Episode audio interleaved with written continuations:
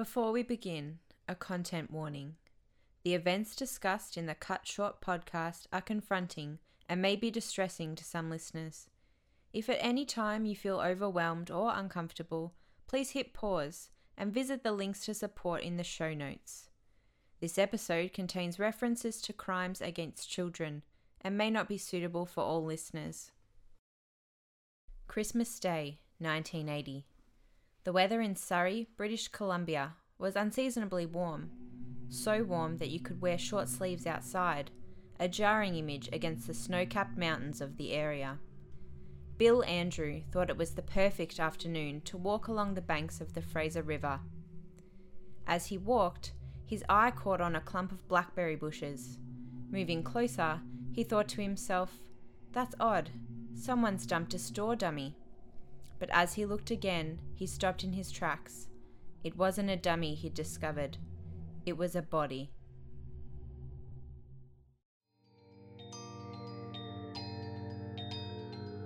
You're listening to Cut Short Crime Stories, the podcast that looks at the true crime stories you may know from a perspective you may not.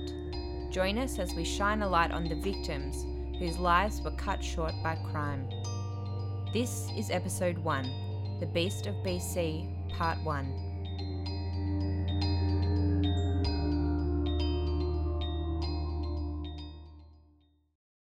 The year was 1980. Kenny Rogers topped the charts. In Canada, the scariest thing occurring was the regular screenings of the film The Boogeyman in cinemas. Violent crime, in particular murders, had been steadily declining for over six years.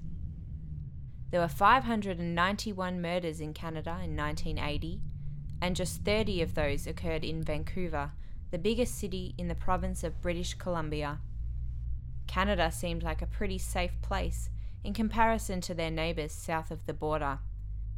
The United States hit its highest ever homicide rate that same year, with over 1,800 murders in New York City alone.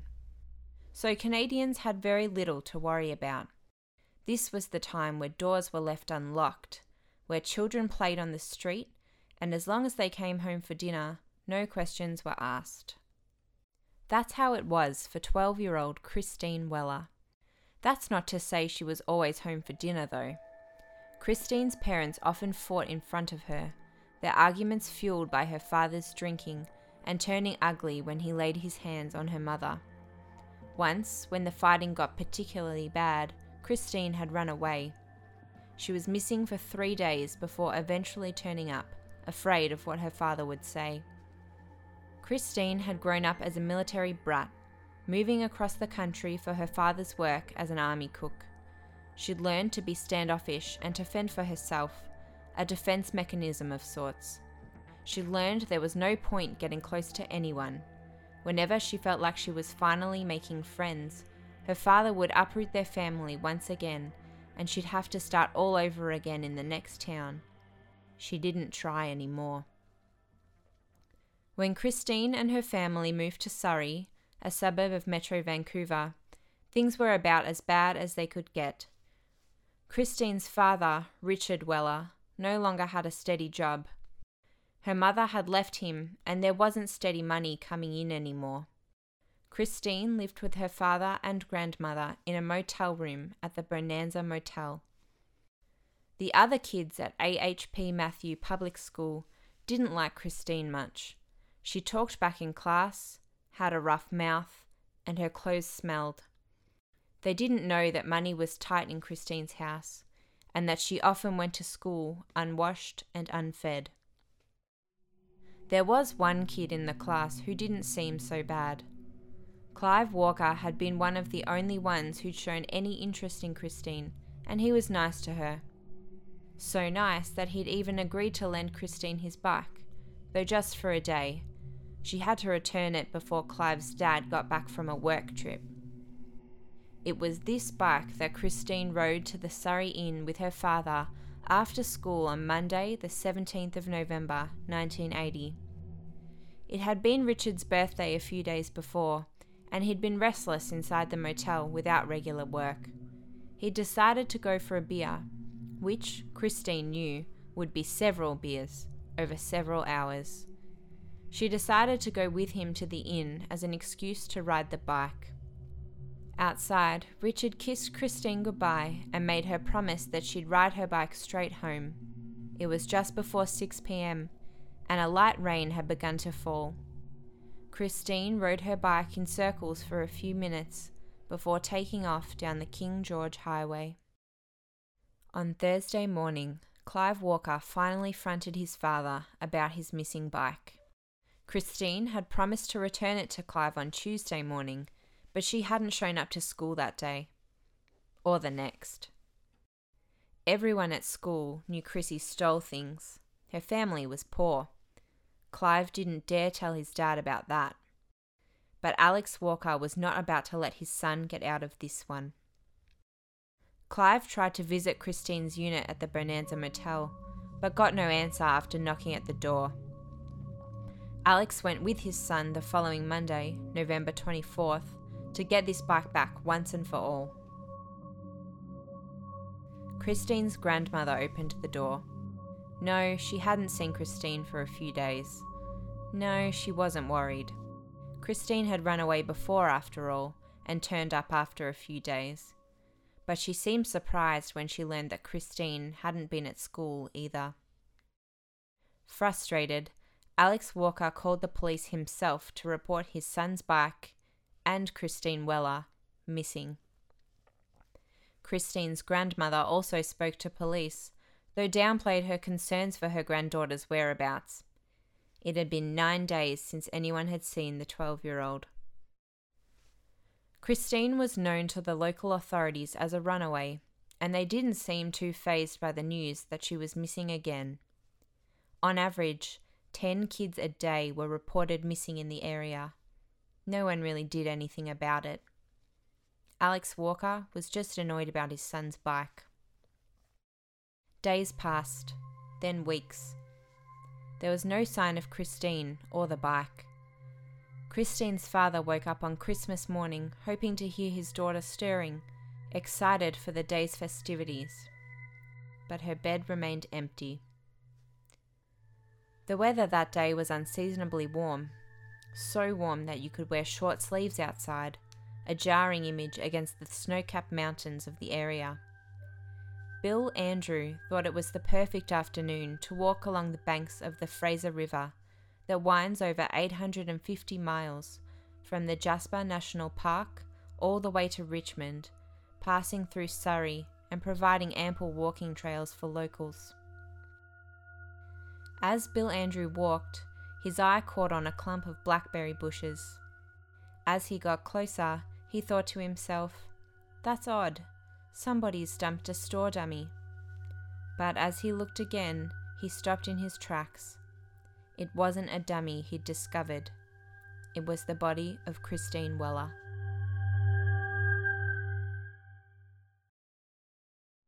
To say Bill Andrew had made a horrifying discovery would be to put it mildly. Christine had been stabbed ten times, and her throat was cut.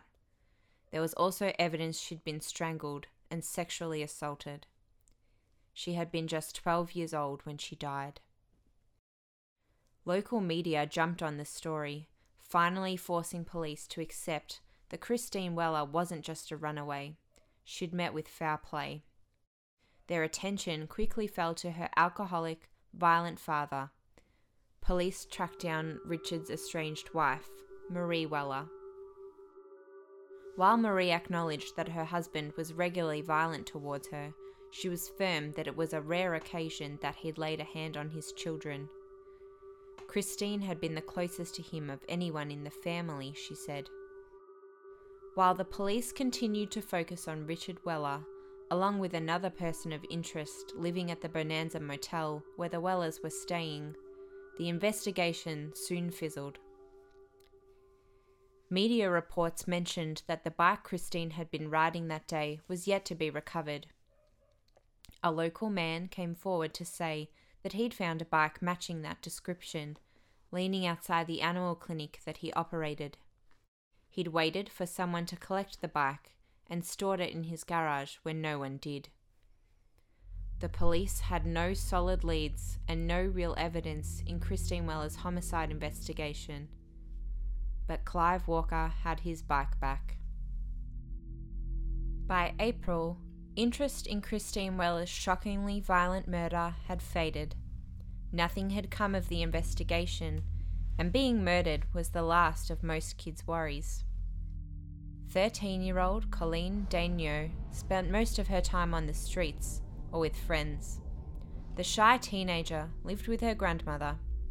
Her dad lived in Regina, an 18 hour drive away. No one knew where Colleen's mother was. Colleen was a trusting girl, verging on naive. She was conscientious in school, and while her home life was less than ideal, she was happy. So when Colleen left her friend Sandra's house on April 15th, travelling by skateboard as she usually did, there was no reason for her not to arrive back home. But Colleen would never be seen alive again. When reporting her granddaughter as missing to police six days later, Colleen's grandmother was asked why she hadn't come forward any sooner. I thought she was at her friend's place, the woman replied. Despite Colleen's grandmother and friends insisting that she wasn't the type to run away, police weren't sure. They contacted her father in Regina, who said it was possible Colleen could have run away. He wasn't sure. Other relatives speculated the teenager was heading for Regina, never having fully come to terms with her parents' separation. When police tracked down and spoke to Colleen's mother, she also didn't know where her daughter could be. And so, Colleen was added to the list of 300 missing persons cases that the Vancouver police had received that month and would struggle to solve. With no clues to her whereabouts and no reason to suspect foul play, there was little more to be done.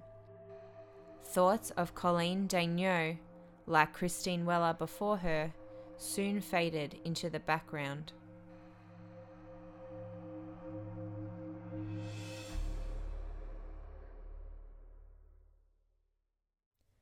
Shirking on his mother's ski jacket, Darren Johnsrude headed out into the crisp Coquitlam air on the morning of April 15th, the same day that Colleen Daigneault was reported missing.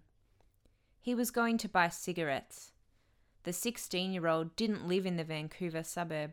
He was just visiting his mother and stepfather for the Easter break, and he was pissed off about it. Darren didn't get along with his mother's new husband. She'd met Gary Rosenfeld in a rehabilitation program for alcoholics five years earlier, and the pair eventually married. Darren had two younger siblings who both lived with a couple. Darren was the only one of the Johnsrude children to stay with his father in Saskatoon. So it was no surprise, then, that Darren was feeling less than jovial when he arrived in Coquitlam a few days earlier.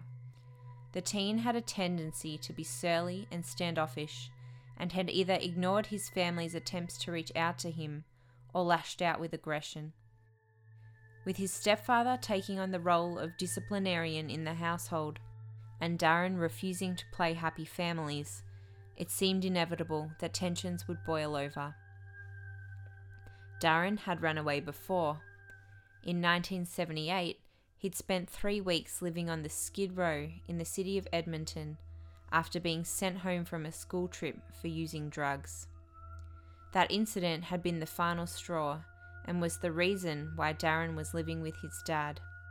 His stepfather wouldn't tolerate that kind of behaviour under his roof. But spending the Easter of 1981 together was Gary Rosenfeld's way of testing the waters to reunite the family for good. It was not going well. But even so, when Darren didn't return from his cigarette run, the Rosenfelds were immediately worried. When he didn't turn up, we didn't know what to do, recalled Darren's mother, Sharon. We thought Darren might have gotten lost.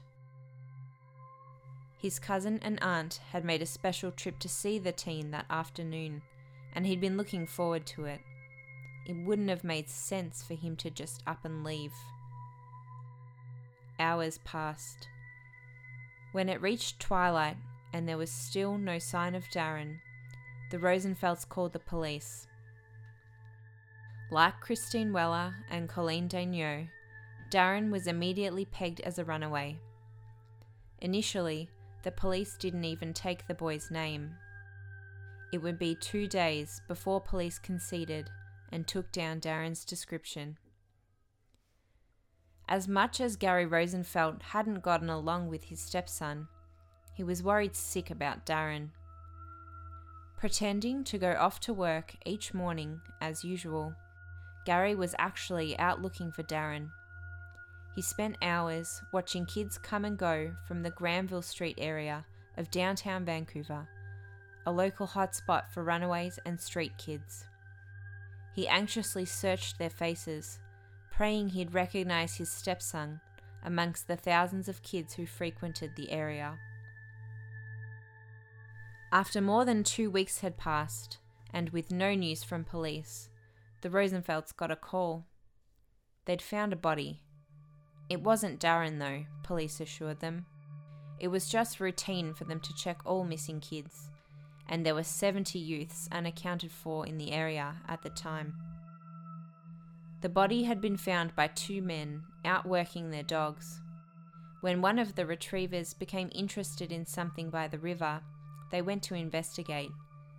They were horrified to discover the body of a boy slumped over a tree stump. His face had decomposed beyond recognition. The Rosenfelds felt uneasy, but took the police at their word. Gary and Sharon felt confident enough to attend a four day Alcoholics Anonymous convention together in Nevada. But Sharon felt uneasy the whole time they were away. On May 11th, nine days after the body had been discovered, the Rosenfelds returned home. That same day, a positive identification was made using dental records. Sharon's worst fears were confirmed when the phone rang. Mrs. Rosenfeld, I'm sorry, I guess it was your boy after all, said the voice on the other end of the line. Sharon screamed. Darren had been killed by several blows to the head. The investigation initially focused on Gary Rosenfeld, whose tumultuous relationship with the victim put him on the police's radar. But it quickly became apparent that he was not a serious suspect.